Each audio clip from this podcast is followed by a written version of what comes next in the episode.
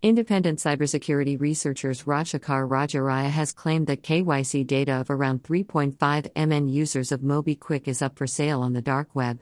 French researcher Elliot Alderson, verifying the breach, said that the 8.2 terabytes of data contains users' phone numbers, emails, hashed passwords, addresses, bank accounts, and card details.